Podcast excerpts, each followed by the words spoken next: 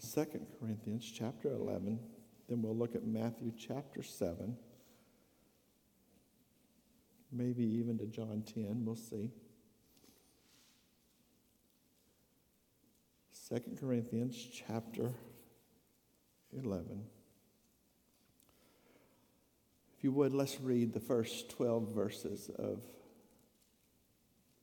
2 Corinthians chapter 11. Paul is the writer, of course.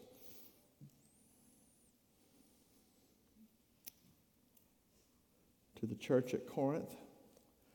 This is his second letter. In his first letter, he skinned them pretty hard.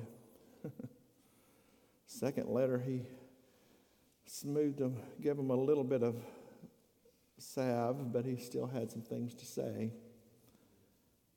But he's given some important instruction here that I think is important for the church today. I know it's important for the church today. 2 Corinthians chapter 11 says, Oh, that you would bear with me in a little folly, and indeed you would bear with me. For I am jealous over you. This is the apostle talking to the church. For I am jealous over you with godly jealousy. For, I'm, for I have betrothed you to one husband, that I might present you as a chaste virgin to Christ. But I fear lest somehow, as the serpent deceived Eve by his craftiness, so your minds may be corrupted from the simplicity that is in Christ. Now, he's not talking to the world, he's talking to the church. For if he who comes preaches another Jesus, whom we have not preached,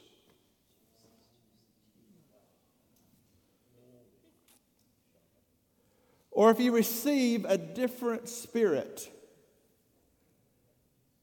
which you have not received, or a different gospel you have not accepted, that you may well put up with it. Now, did you hear what Paul said? He said, I'm jealous over you with godly jealousy. You're mine. I'm responsible for you. He said, Now I'm concerned that you may be corrupted from the simplicity which is Christ. Listen to this. For if he who comes preaches another Jesus, or another by another spirit, there's more than people, there's more than one spirit in the world. We're supposed to try the spirits to see whether they be of God. Hello? or a different gospel. So that tells you that there are, there are a different Jesus. There is a different Jesus, a different spirit, and a different gospel. He says, I'm afraid that you'll put up with it. For I consider that I am not at all inferior to the eminent apostles, even though I am untrained in speech Hmm. Boy, I want, want to preach there just a second because, you know, people today, if you've got charisma and can turn a phrase, put a message together, preach the paint off the walls. Hey, I like people that have charisma and can put a sentence together and can preach the paint off of the walls. Nothing wrong with that. But that's, but that's not the measure.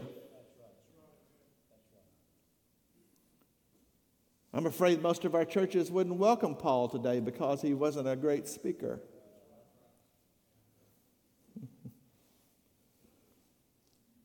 Though I'm untrained in speech, yet I'm not in knowledge, content. But we have been thoroughly manifested among you in all things did I, did I commit sin in humbling myself that you might be exalted because I preached the gospel of God to you free of charge. I, I robbed other churches, taking wages from them to minister to you. And when I was present with you and in need, I was a burden to no one. I, he, uh, there's, there's rebuke going on right here.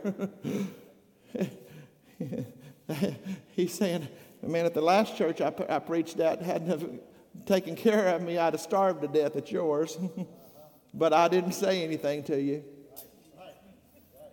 That's what he's saying. and when I was present with you and in need, I was a burden to no one. For what I lacked, the brethren who came from Macedonia supplied. And in everything, I kept myself from being burdensome to you, and so I kept myself, so I, and so I will keep myself. As the truth of Christ is in me, no one shall stop me from this boasting in the regions of Achaia. Why? Because I, why? Because I do not love you. God knows.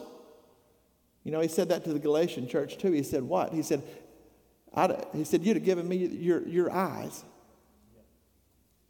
He said before, he said, What now? Have I become your enemy because I've told you the truth? but what I do, verse 12, I will also continue to do, that I may cut off the opportunity from those who desire an opportunity to be regarded as we are in the things of which they boast. Now, what's he saying? I'm not going to shut up because they haven't shut up. I'm going to keep preaching and correcting you so that what they're trying to teach you and boast about doesn't infect you. Boy, preacher, you better speak up. Saint of God, you better speak up. When you're silent, they, they're not. For such are false apostles, deceitful workers transforming themselves into apostles of Christ. And no wonder, for Satan himself transforms himself into an angel of light. Therefore, it is no great thing if his ministers also transform themselves into ministers of righteousness, whose end will be according to their works. The enemy and his ministers come as angels of light. It's no wonder Paul told the Galatian church if I or an angel come to you with any other gospel than which I have given you, let them be accursed.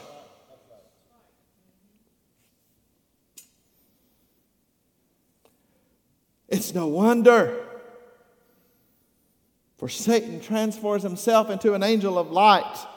Therefore, it's no great thing if his ministers transform themselves into ministers of righteousness. But the end will be according to their works or their fruit. Matthew chapter 7. Can we look there real quick?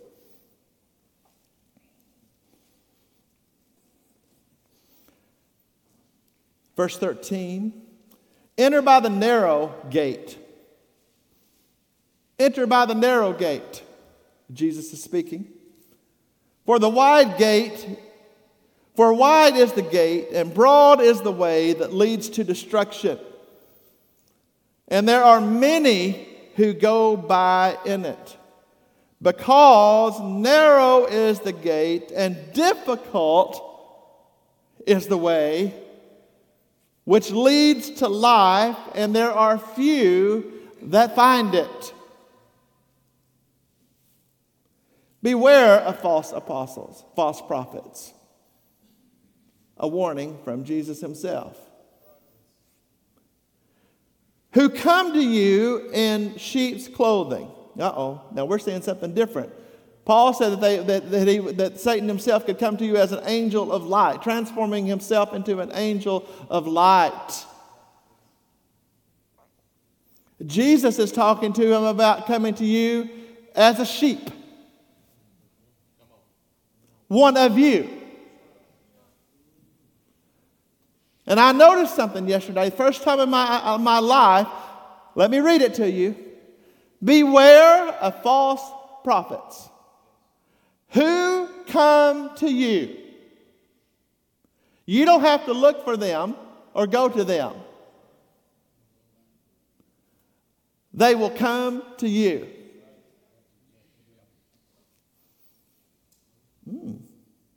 Are you interested yet? Beware. Now, it doesn't say they might or could, it says they will, who will come to you. I'll keep reading, so in case you think that I'm making something there that's not there. Who come to you in sheep's clothing. Sheep. You know sheep? Sheep. Members of the flock. Yeah? But inwardly, they are ravenous wolves.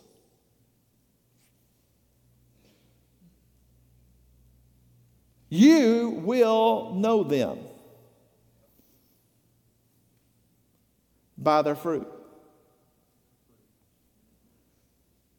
Do men gather grapes from thorn bushes or figs from thistles? No. Let me help you. How do you know you got an apple tree? By its fruit. Somebody can tell you, you sell you a plum tree. You can go, the, you can go to, the, to, to the nursery and buy a plum tree if you don't know anything about them and take them home two or three years later, four years later, when they start to bear fruit and it bears apples. It don't make any difference what that salesman told you. And it don't make any difference what you thought you bought. When that plum tree that you bought at the, at the nursery produces apples, I got news for you. You've got an apple tree. How many of you ever had a litter of kittens? Uh, yeah, there's a bunch of you in here got a litter of kittens at some point in your life. I don't know how many times I've seen people take a cat home and they said, oh, This one's a male.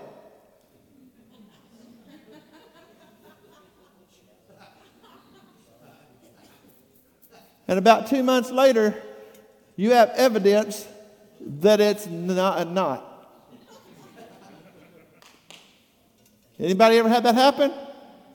Guess what? It doesn't make any difference what they thought they gave you or what you thought you received.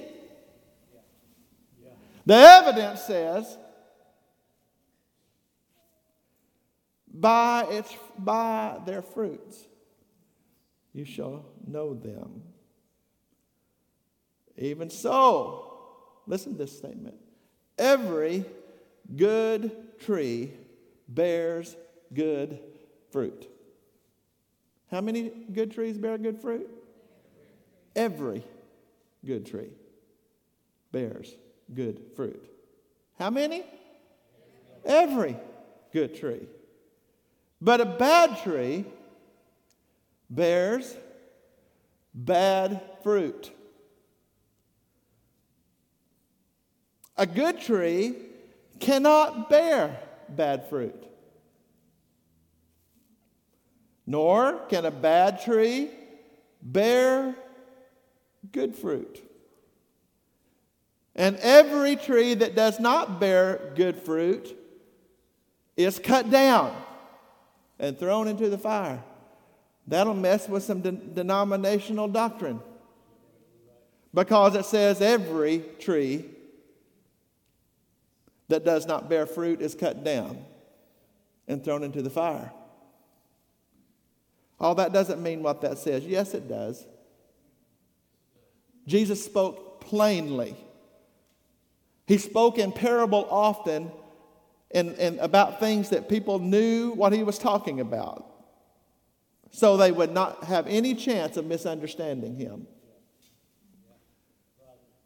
It's not locked up in a mystery. He said, I, Paul back in the Corinthian letter, he says, uh, he says, I'm concerned that you're going to get away and believe the simplicity that is Christ.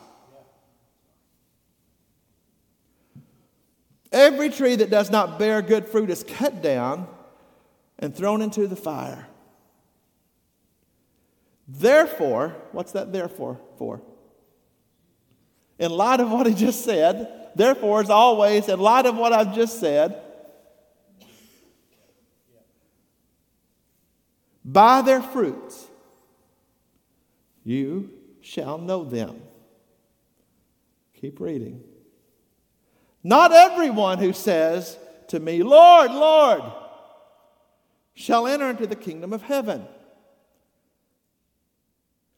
but he who does the will of my Father in heaven. Many, somebody, how many? Many. What did he just say? A paragraph earlier. Broad is the way, wide is the gate that leads to destruction, and many there shall be who find it. But narrow is the way, and difficult, or narrow is the gate, and difficult is the way that leads to life.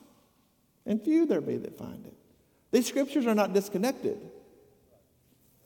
Same discourse, same subject, same context.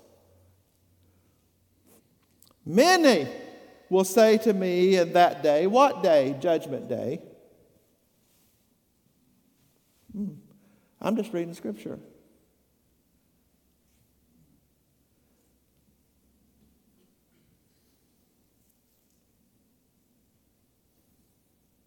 Many will say unto me in that day, Lord, Lord, scariest, most frightening words in the book.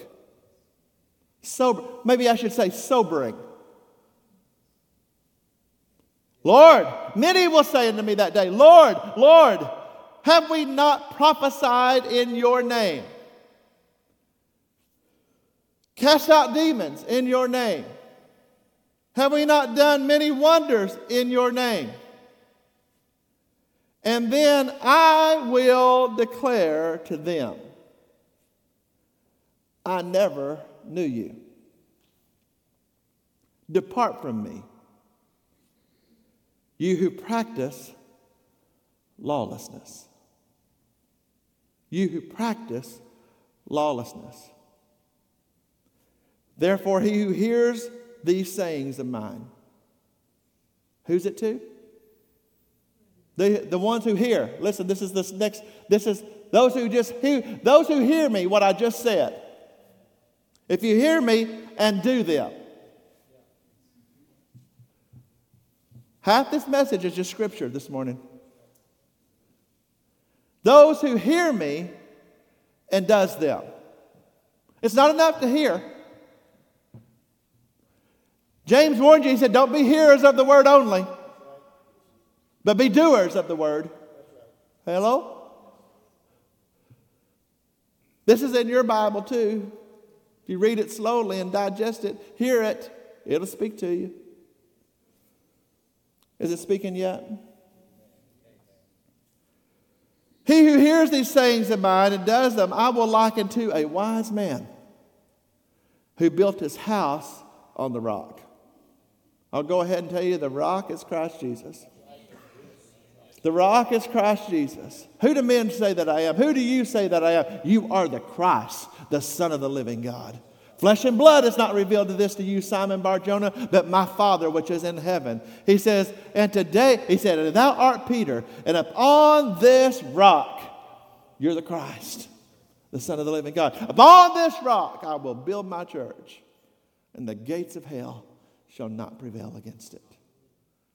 Says, Those who hear and do these sayings of mine, they shall be likened unto a wise man who builds his house upon the rock.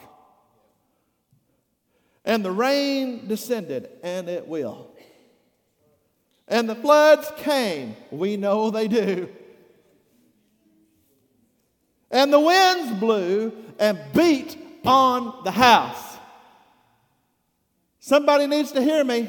When you're in Christ, the winds are going to come, the, the rains are going to come, the floods are going to come, the wind is going to beat on your house. Narrow is the gate, difficult is the way.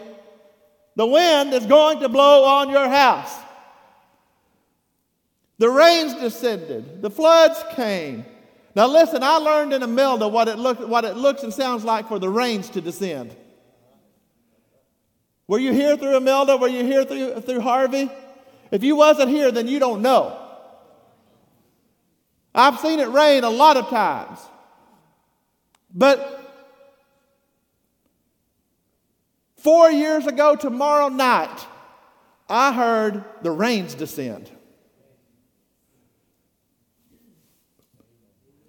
Yeah? I'm trying to get the picture in your head of what he's telling you. He shall be likened unto a wise man who built his house upon the rock, and the rains descended, and the flood came. When the rains descend, the flood comes. we ought to know that. And the winds blew and beat on the house, and it did not fall. For it was founded on the rock. But everyone who hears my, these sayings of mine, same thing, but the difference is, and does not do them, he will be like a foolish man. You can hear the gospel over and over, and the word of God over and over, and the principles and the doctrines and the, and the, and the word of God, and hear it, and if you don't do it, you're a fool. Right. Right. I didn't say it. He said it. You should be like a foolish man who built his house on sand. And the rain descended. The floods came. The winds blew and beat on that house, and it fell. And it didn't just fall. It says, and great was its fall. Look at a few things. I'm helping you. I don't see any distinction between the house. I think the house looks the same. Many were saying to that, me that day, Lord, Lord, didn't I prophesy? Didn't I do wonders? Didn't I cast out devils in your name? He says, Depart from me. Every tree that bears, every good tree bears good fruit. Every bad tree bears bad fruit. A good tree cannot bear good fruit. A, bad, a good tree cannot bear bad fruit. Every tree that does not bear fruit is cut down, thrown into the fire.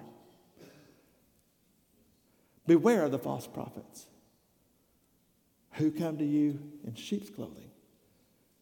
He can come to you as an angel of light, they can come to you like sheep. What they look like is not the determining factor. The words out of the. Hello? There's no distinction between the house the same. There's no distinction between the floods, the rain that descends, or the wind that blows. It's the same storm. It's the same storm. The determining factor was what the house was actually built on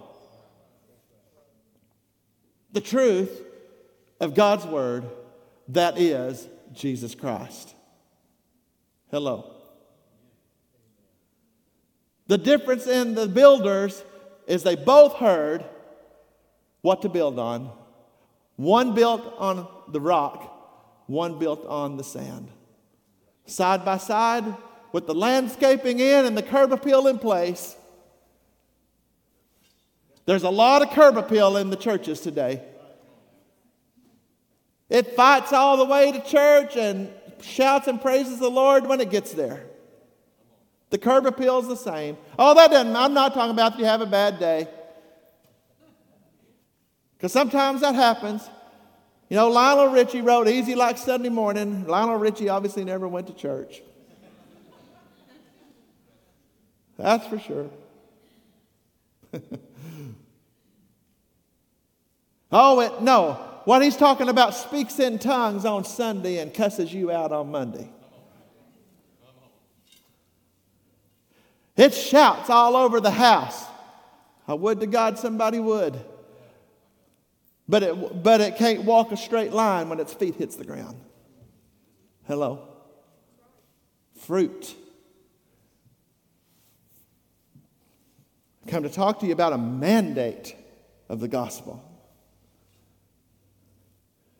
I posted it late last night on Facebook. I had, back in 2012, in the early part of the year, I had two dreams that changed my life. Now, people, I'm not talking about bad pizza or, or, or eating pizza too late or, or, or, or, or bad spaghetti. I'm going to tell you about, usually I tell you about both of them or tell you about the first first. Today I'm just going to talk to you about the second. They changed my life. They changed, they changed everything about me. Before I went full time into ministry a mandate. Listen, we have a mandate from God. Pastor, preacher, evangelist, leader, if you don't know you have a mandate from God, you ought to step down. That's the truth. If you're a life coach, I read it. If you're a life coach, that's wonderful. Go do that. But if you're a pastor, do that. If you're in the pulpit and you're a life coach, but you ain't a pastor, you're, you're, you're in the wrong place. Get out of it. a pastor is a shepherd and a protector and who feeds the sheep and who loves them and is jealous over them, is willing to do whatever it takes. If that's not you, if you're just coaching people, there's plenty of places for you to go coach. Get out of the pulpit. If you're in the pulpit and you're a life coach, but you don't have a mandate from heaven, you are a false prophet, is what you are. Boy, that's strong. You know what? In the church house, people get all said, I don't go to church because it's full of hypocrites. Well, you know what the old cliche is? I'd rather go to church with a hypocrite than go to hell with them, that's for sure. That was a nervous laughter. when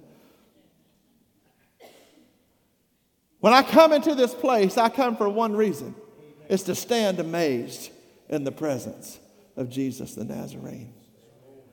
When, we, when the church was created for one reason, and, it, and it's not a seeker sensitive version that creates a, a service and a church and an atmosphere for the sinner.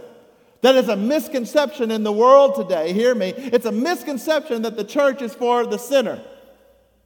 The church is for the saint. Oh. That, that hits you so hard that, you, that the, now you think I'm a heretic. No, the church and the ministry is for, is for the equipping of the saints. The sinners come in and get saved? Absolutely, they do. But the church See, in a seeker sensitive generation, we've allowed an angel of light to come into the house. What it does is it creates an atmosphere that makes no one uncomfortable. We got a whole generation that thinks anything that's uncomfortable is bad. Sometimes it's discomfort, it's the only thing that's going to move you to anything. You know, I, I, I, I buy new shoes sometimes when, the, when the, the ones I have are no longer comfortable. Hmm.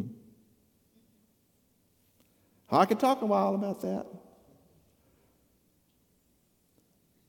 The church and the ministry is to hear the word of God straight up and straight out, according to what it says. and, it, and its intent is to reprove and rebuke and encourage. That's the mandate. It's to challenge your life and equip you to live it for God. It's not so you can build big buildings, have thousands of people and millions of dollars, and keep it all going and talk about what a big church you have. Many there will be in that day that says to me, Lord, Lord, Hello? He even talked about it'll look like sheep. Not everybody that, that has on wool is a sheep. How do I know the difference? By their fruit. If their fruit is rotten, you need to quit eating at their table. Mm. 2012, the first dream I had, I'll share at a later time. I've shared it here before, but it was about the condition of the church. That's why I make no bones about it. I preach about it all the time the condition of the church. Because it's a mandate. It doesn't make any difference if it's the if it's the if it's the traditional version of the church or the modern and slick version of the church, it's in the same condition. The condition of the church. The second one was about the reason for the condition. Are you okay? In this dream, I pulled up to a building. It was a plain building, uh, just a, it was out in the country, really and it was just it was really just a steel structure no no frills no nothing it just it looked like a, a, a steel building much like this one only it didn't have rock or windows or anything. It just had a door on the side. That was it. On that side anyway. Tall walls plain jane. I came there to preach. When i walked in the door i walked in the door that was towards the i was on the side of the building towards the rear. When i walked in the door i was on the platform when i walked in. The pastor met me at the platform. I was there to preach. And when I walked in, I pretty immediately realized that I walked in that I had to bend over like this, standing on the to stand in the building. And I didn't say anything, but I thought, how strange is this? That they built a building that you can't stand up in. And people started arriving for church. You know how that does. They were, they were wandering in. But I noticed when they wandered in that they were not only not standing up, that most of them were on all fours crawling through the back door, mingling among the aisles, just like people do before church starts. But I not only noticed, I still hadn't said anything, I not only noticed that they were on all fours when they came in, I thought, how strange, they can't stand up. The ceilings are too low. And I thought on the outside it has 20 foot walls. I, there's enough room in that structure for people to build a building that people can stand up in. What's the deal? This is all in my mind, yes? But then I started noticing that the people crawling around on all fours as they came to church, the, the further they crawled and the more they mingled and making their way to their seats, the dirtier they got. And I started to take note that they were filthy as they crawled in. And that's when I was already bent over that I reached down and touched the ground and realized that the ceilings were not low, that the floor was high. You follow? And when I reached down and touched the floor, I realized that the room was full to the point that people couldn't stand of manure. Yes. Paul called it dung, manure, excrement, filthy. And the people were crawling around in it on all fours, and so much of it that they couldn't stand up. And I said, Pastor, why in the world is this place full of manure? It's filthy, it's nasty. People can't even stand. Grab a shovel, I'll help you. I was there to preach. I will help you clean it up. We'll get this done. And he looked at me and said, Doesn't bother us. Just like that. Doesn't bother us. He even said in the dream, Why does it bother you? And I said, No, really. Let's, I'll help you. Let's get it done. Let's clean this out. Let's make it, let's make it clean and comfortable where people can stand. Let's, let's make it where people can stand and stand upright. And now, with irritation in his voice and displeasure on his face, he said, It's fine. It doesn't bother us. The pastor. And I woke up. And I sat up on my bed about 2 o'clock in the morning. I think it was in February of 2012, if I remember correctly. And I thought, as I had a few weeks earlier about another dream, I thought, what a strange dream. I, don't, I, hardly, I hardly ever dream and remember it. Still, though, I hardly ever dream and remember it. Almost never. But this was vivid and clear. And I went to lay back down, play it. I like to sleep. Just so you know, I like to sleep. I went to lay back down and kind of just think, well, that was strange. And when I went to lay back down, a voice that is familiar to me began to speak to me that calls me by name. Do you know that God called? He knows my name. JR, I've showed you the condition of my church. Now I'm showing you the reason.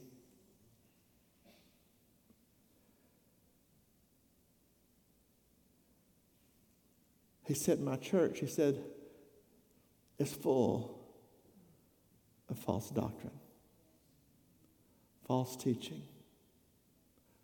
another gospel from another Jesus by another spirit. And my people are satisfied with it. And my preachers don't care enough to do anything about it because they know if they change it, if they clean it up, they have to admit they were wrong. They have to deal with the filth. And they have to deal with the people. To clean it up, you have to repent.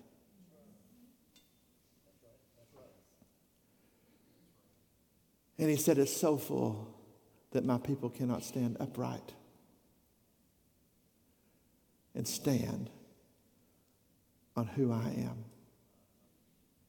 and what I've done. The bottom line was we're more, we're more married to our routine and our false doctrine and our junk than we are to the truth of who He is, to the simplicity which is Christ. False, a different Jesus by a different spirit, a different gospel, which is not another. He said, I've shown you the, re- the condition and I've shown you the reason. And I've called you. It is your mandate. It changed me. When people come against me, when leadership comes against me, whenever, I, here's one thing I can tell you today. If you know anything about me, I've been standing up to a few things lately.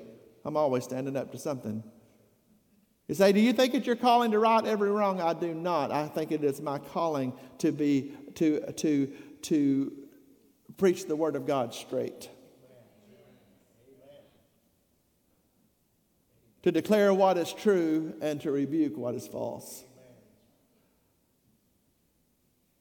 He didn't call, he didn't call, he didn't come to correct the world's problems or call us to correct the world's problems. He didn't save you to fix all your problems. I'll remind you that the rains are going to descend, the floods are going to come, the wind is going to pound, but the house will not fall because it is founded upon the rock. The one that looks just like it, the one that looks just like it, has the same storm, and it will and it will not only fall, but great will be its fall. It matters what we teach. It matters what we believe. It matters what we're willing to say. It matters what we're not willing to say. It matters, it matters what you stand for. It matters what you will not stand for. It doesn't matter how, how, how, how big the ministry, how many people at the ministry, how many people attend the ministry, how much support the ministry got. If it's, if it's, if it's false, it will fall. it will deceive, it will lead astray. Hear me? We're not talking about little things that people argue over, that the nuances of, that, that, that the, within the family that people argue over. We're talking about false ways. Well, hear me. All of my life, I've heard dumb statements like this. You've heard me just chew the straw and spit out the sticks. Just eat the chicken and spit out the bones. Talking about preachers and talking about the things they preach that are blatant error.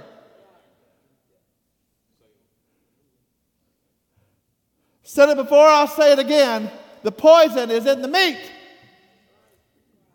says to eat the meat and spit out the, the poison. I was never going to eat the bones, anybody's bones.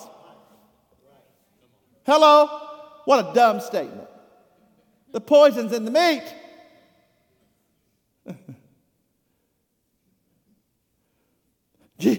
the gospel, the, the book talks about it, it said, You come for what is not meat. Hello? Mag Church, you've got to know what's true. You've got to know what's right. And listen, when our lives don't agree with the Word of God, your life has to change. The Word will never change. Forever, O Lord, thy Word is settled in heaven. It's settled. It says, Heaven and earth will pass away, but my words will never pass away. The Word of God is living and powerful. It's sharper than a two edged sword. It pierces even. It pierces. Let me, the Word is piercing. When Peter preached to the crowds of the day of Pentecost, it says they were cut to their heart. The Word is piercing so far that it will divide soul and spirit. It's the only thing that can. Joints and marrow. And it's a discerner of the thoughts and the intents of the heart. Well, most of what they say is good. I keep listening to them.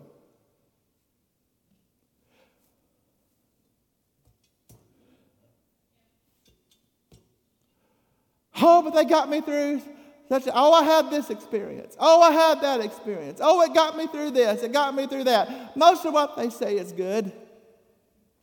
Every good tree bears good fruit. Every bad tree bears bad fruit. A good, listen to me, a good tree cannot bear bad fruit. You say, so we're, we're against everybody that don't get it just right. Do you always get it right? That's not what he's saying. He's talking about the principles of the gospel, the foundations that you build on, what is uh, true about him and what is not true about him. The truth of the gospel, you only get there by humbling yourself. If any man comes after me, he must first deny himself. Take up his cross and follow me. Let me give you a few examples. The fruit of the Spirit is not preaching about that you have the biggest house in Louisiana. That I've got chandeliers, 20 of them, that cost more than your home.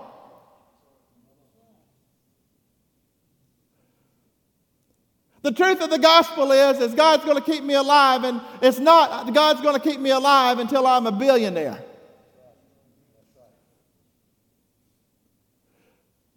The goal of the gospel is not to, it's not, it's not to make you rich.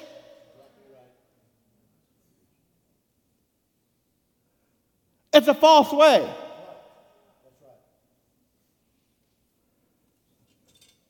The goal of the gospel is not for you to have experiences that can't be backed up by the Word of God. Everything, uh, if you base your life on what you experience, He will make sure you have deceiving and lying signs.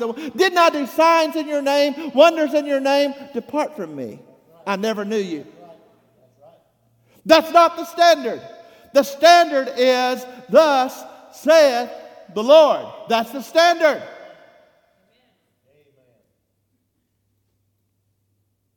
It doesn't change with the times. In a postmodern world, a post Christian America, Jesus Christ is the same yesterday, today, and forever. It's the same. He doesn't change with the times. It doesn't matter what's culturally relevant or politically correct. It doesn't matter what will draw a crowd, bring in money, fill up the house, or does it? It doesn't matter. The only hope that the world has, that mankind has, is for somebody to stand up against all the winds, the false winds of doctrine, and declare what is true according to the Word of God. That's it. Sometimes it will make you mad. You know how I know? Sometimes I love this book. I love this word and I love Him. And sometimes I wish I hadn't read some things. Because you know why? It corrects me, it rebukes me, it tells me that I've got to change. And when it does, I can hear it and not do it, but if I build on that, when the storm comes, it's going to fall. Let me help you. If you buy into this garbage of health, wealth, and prosperity, what are you going to think about God when you're dying of cancer? Because you might. Because He never promised us, ever, that we wouldn't get sick. You ought to know that because how in the world is He going to heal somebody if they've never been sick? He didn't come to fix the world's problems. It wasn't about the world. He didn't come in. That's why it is such a false gospel. It does, it's another gospel by another Jesus, by another spirit that comes into churches and says that the church is preparing the world for Christ's return. That is garbage. That is unscriptural. It doesn't matter if it's my best friend that's preaching it, and I have some very close friends that are preaching that garbage. It doesn't matter if I or an angel come to you with any other gospel, let them be accursed. Let them repent. It doesn't matter. The church is not preparing the world for Jesus Christ. There's nowhere in it that you will find that. The church is, and the, the mandate that Jesus came with was to seek and to save that which was lost. It's to prepare a people for heaven, not to prepare heaven for it, it's not our job. We're not preparing we're not preparing an earth for Jesus and the millennial reign. Jesus went away to prepare a place for us. That's clear. It doesn't matter where it comes from.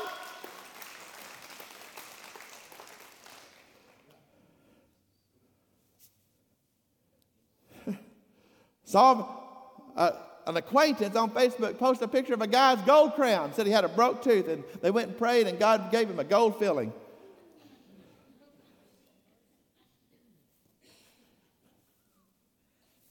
That's stupidity. It's gold divine.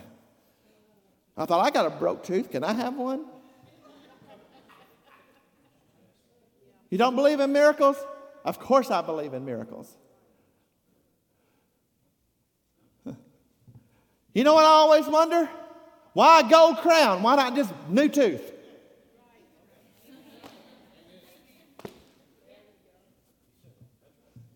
I don't read anywhere where he ever fixed anybody up. Can I? Have you ever read anywhere in the Word of God where he fixed them up?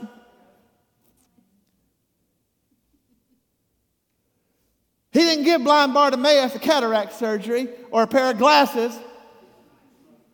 He healed his eyes.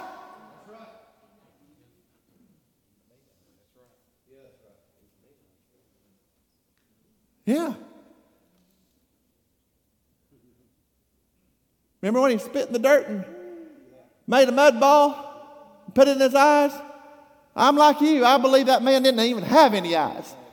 Because I know that man was formed out of the dust of the earth, and God breathed into his nostrils the breath of life, and man became a living soul. That Jesus just simply reached down into and got, uh, and, and, and, got a little of that dust and made it into something that he was missing and put it in.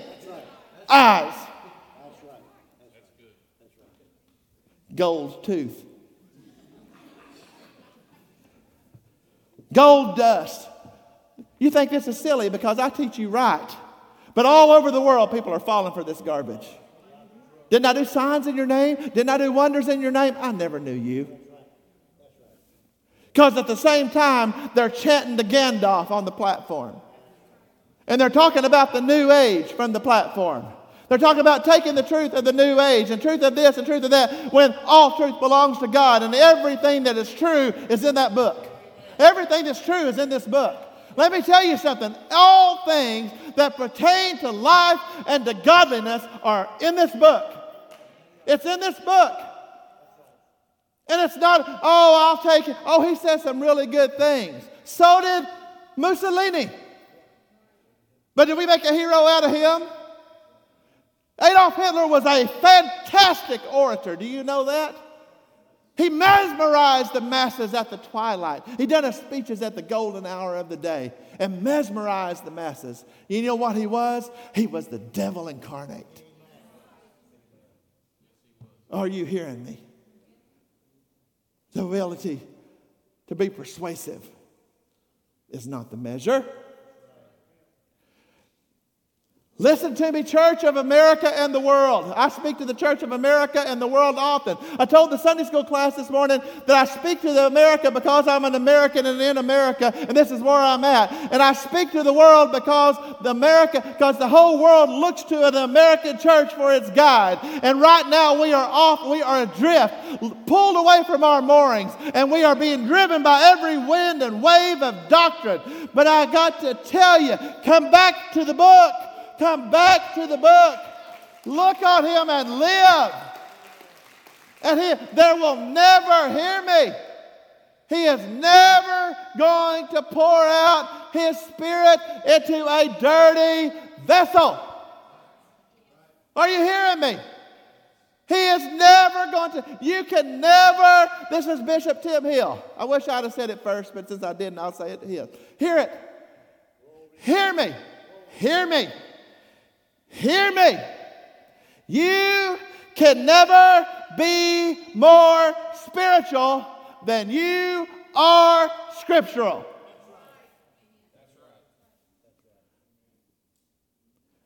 Didn't go over well, but it's still good. It's still right. I'll say it again. You can never, oh, they're so spiritual. They might, Listen, I'm for every Holy Ghost manifestation there is. When the Holy Ghost is in the room, if you want to run, shout, cry, do cartwheels down the aisle, I'll cartwheel with you. But I don't have any patience for that garbage when God's not in it. And I can tell you, God's not in it whenever you're not scriptural. I don't care who you are. You can never, because that's what people are looking at. They're too lazy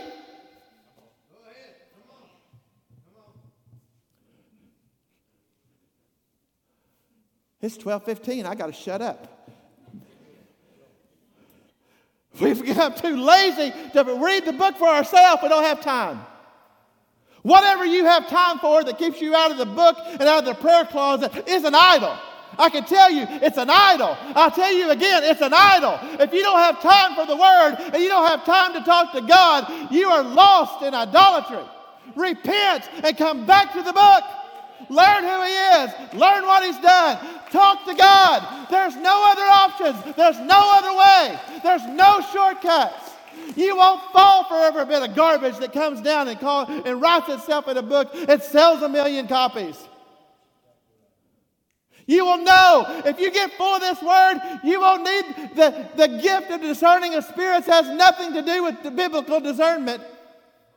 The gift of discerning of spirits is when the Spirit of God sovereignly moves in a spirit-filled believer that they can that they can tell sovereignly what spirit is motivating something or somebody. That's discerning of spirits. Discernment comes from the book. Discernment, discernment is not a gift. Discernment is a discipline.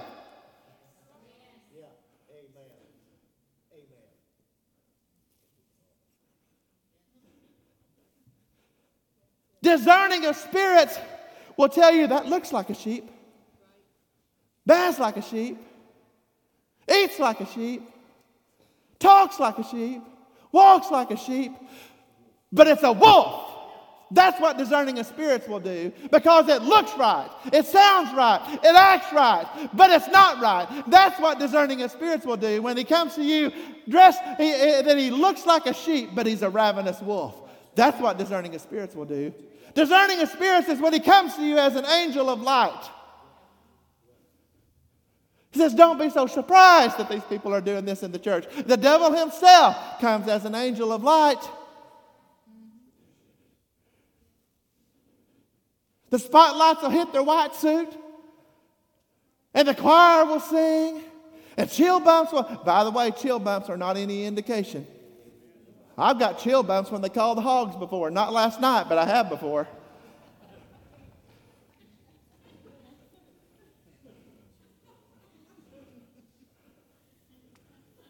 I've got chill bumps when Whitney Houston used to hit that modulation singing, I'll always love you. I mean, it was wow. Chill bumps are not the indication of it's God. Is it in the book? The lights come on, the lights hit the suit, the choir sings, the masses, 10,000 of them fall over here because he coughed. While they're all living like hell. Yea, verily.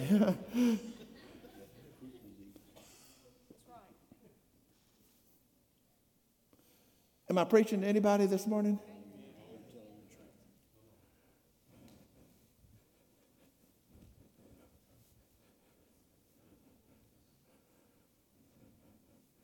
The gospel might not change your feelings, but it'll change your life.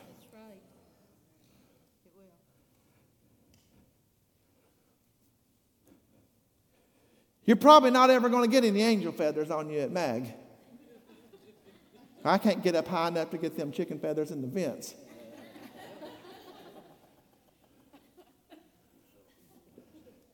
And I don't know where gold dust comes from because I don't know that heaven has dust. I don't think it does. Because dust is, is a byproduct of death.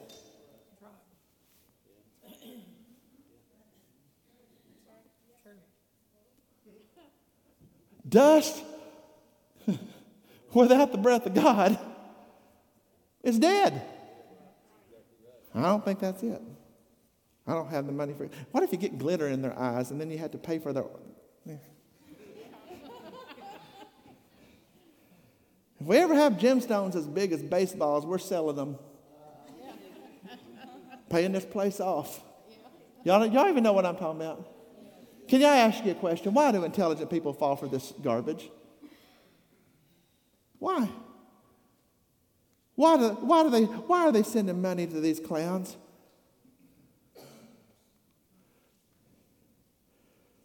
Preacher has money or a person has money, does that mean that they're a clown? No.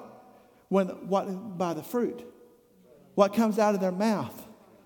How they live. What their priorities are. God don't mind if you got money.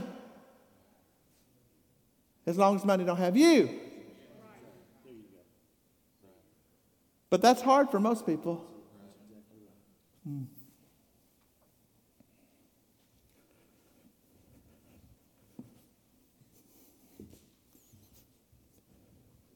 Church, I come this morning. It's a message of clarity. It's a message of warning, just as it was from Paul and from Jesus, and Peter, and Jude, and James. Hello? Tell us, Lord, how will we know when these things will be? Be not deceived. Let no man deceive you, he says. Oh, that's quiet. He says, evil men and seducers will wax worse and worse, deceiving and being deceived. Paul says, I'm jealous over you. I'm warning you. I'm writing to you. I'm concerned for you that you'll be drawn away from the simplicity that is Christ.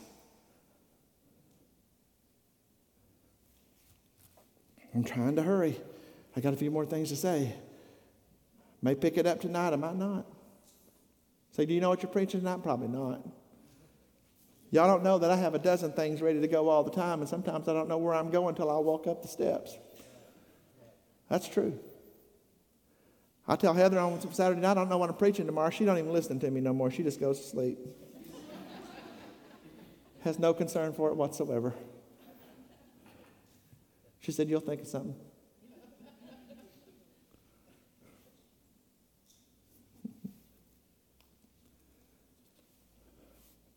well, this is a bomb to drop this late in the service. But I'm going to drop it anyway. I told them in Sunday school, I'm going to tell you this morning. This will help you. Because the gospel of Jesus Christ and God's plan for your life are incompatible with the American dream.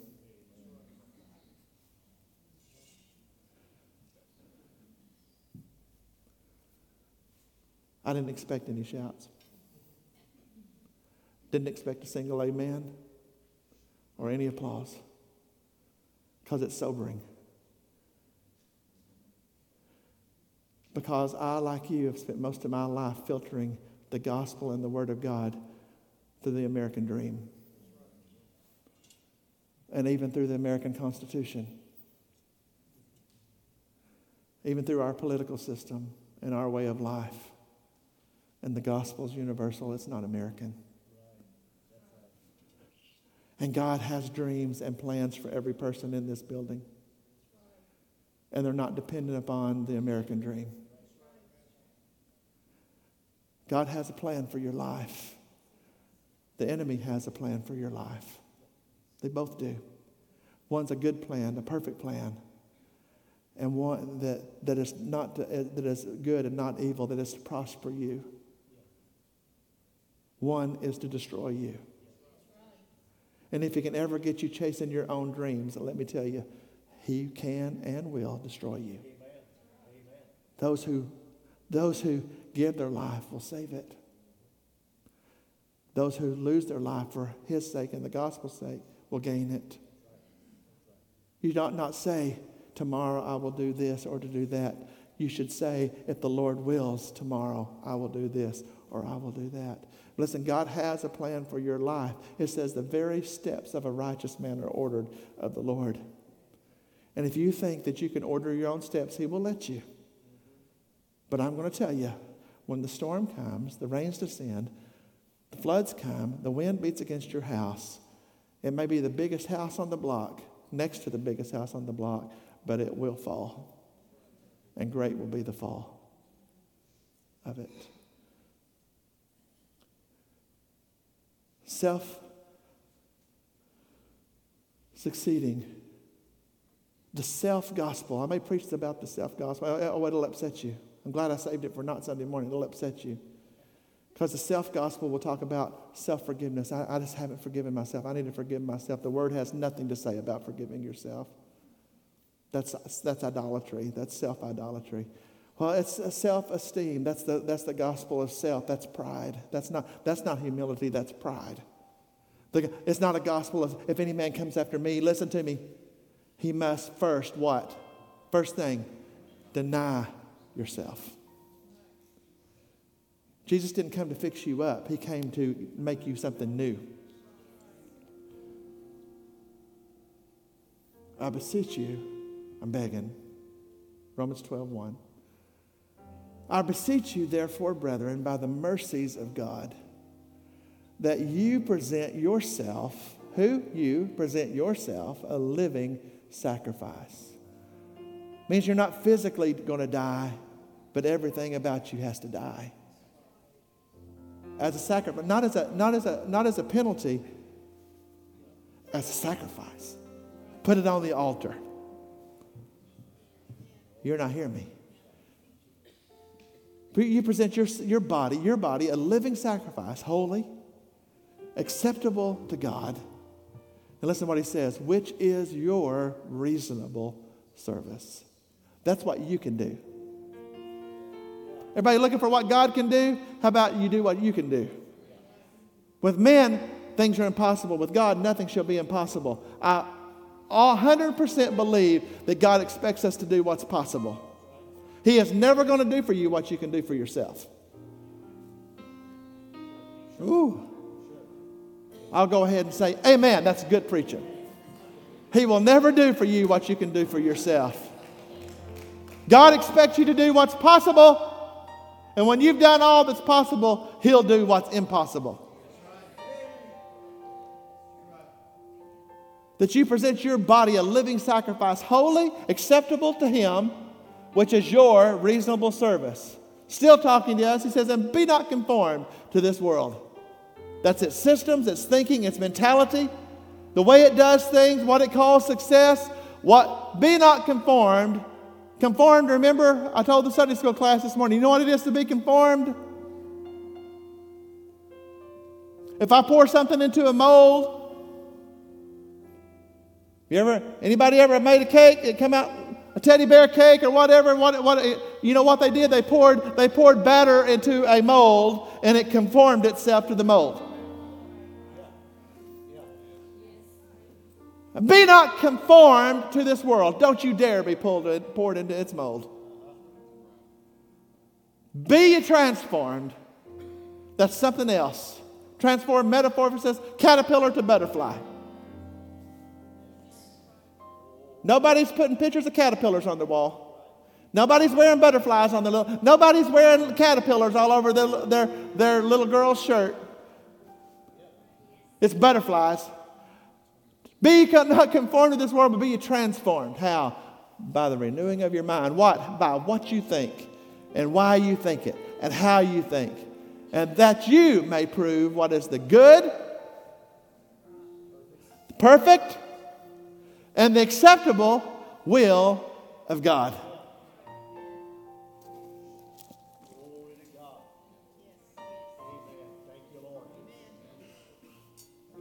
Look, it's in there. It's in there. You get this in you. Thy word have I hid in my heart that I might not sin against you. Thy word have I hid in my heart that I might not sin against you. Teach me your precepts, and I will live.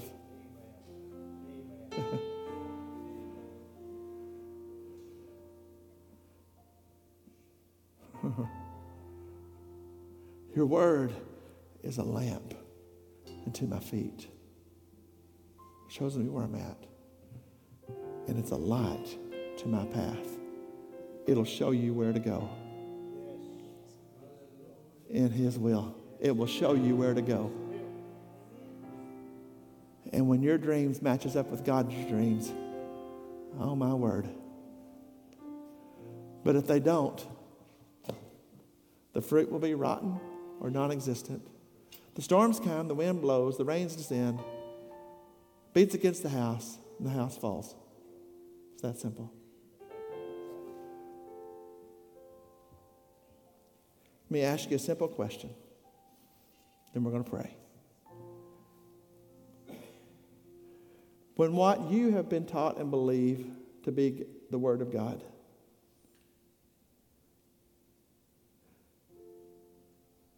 if you found out tomorrow you weren't going to live past the end of the week, or if you get a phone call that you never wanted to get and they're not coming home because there's been a tragedy, is your house going to stand?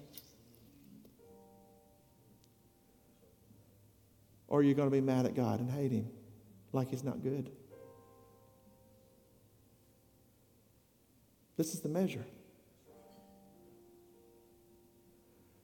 If the whole world economy collapses tomorrow, and it could. It did in 1929. Y'all remember Enron? Y'all are close enough to Houston, you ought to. It shook the world's economy. You know what? It was, it was, it was the booming one day and it didn't exist the next morning. Y'all remember Lehman Brothers? The world's financier one day out of existence tomorrow. If it all rolled up and you had to depend on God, would your house stand? Because the, because the preacher from Houston on TV that's going to tell you about his blessing through financial prosperity, you know what his money will be worth? Same as yours. You know what it'll be worth? Nothing. Be like in Venezuela where it takes a wheelbarrow to buy a loaf of bread.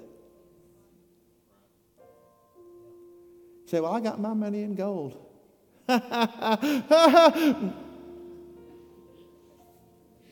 The American government in the Depression seized all the gold. It was illegal to have it. Oh, you've got a stockpile of gold. We'll take that for the good of the country. There's laws on the books right now that in a crisis they can come take your, they can come take your cucumbers. Do you even know that? Right now, today, if we have a national emergency and you have a garden, the government can come seize your cucumbers. Am I right or wrong? If the wheels come off, will you be okay? Will you be okay? Oh, I'm not talking about you're not shaken, that you're not stunned. Will you be okay? Because a false gospel won't give you that hope. A false gospel won't give you that assurance. You'll find out that it wasn't about financial blessing. It was about the peace of God that surpasses all understanding. It was about Job, though he slay me. If, you, if you're not going to live through it, though he slay me, yet will I trust him. That's it. That's it. That's the real Jesus. Stand with me all over this house at 1234. Father, speak to us. Let it not fall on deaf ears, Lord. Let it prick our heart. Let the two edged sword of your word lay us bare today. Lord, let a spirit of repentance fall in my life, the life of the, everybody in this building under the sound of my voice, anyone that hears on the, on the church of America, on your church of the world. Let a spirit of repentance fall today. Let us get out the shovel of the word and clean the manure out of the house of God that we can stand. Having done all, we can stand. That we can stand armored and equipped for the fight. Help us, God. Help us, God. Help us, God. Help us, God. Let, your, let the fire fall in this place. Oh God. Church, there needs to be before before there's a before the wind blows and the fire falls again, there needs to be a washing of the water of the word. There needs to be a solemn assembly. There needs to be a spirit of repentance hit the church. It's then and only then that the fire can fall. Help us, God. Can that be our cry this morning? If you don't know Him, that you know what I've learned and I'm learning more and more. Help me, God, is a powerful prayer. I tell you that every week. You know what? I turned on Carter Conlon the other the Wednesday night, and you know what he was telling the people at, at Summit Bible College? He was saying this old man that's turning 70 this week has learned that one of the most powerful prayers that I can pray is help me, God.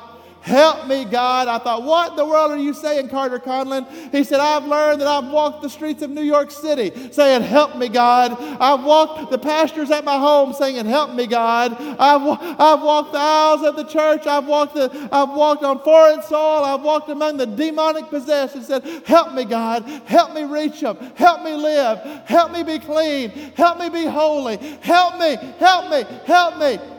Would you across this place, could that become the cry of Mag Church in your in your life today? Can you do that? Will you humble yourself enough right now? Right now. The, the question is rhetorical for you to answer. Right now. Help me, God. Will you? Help me, God. Help me. Help me. Come on. Will you?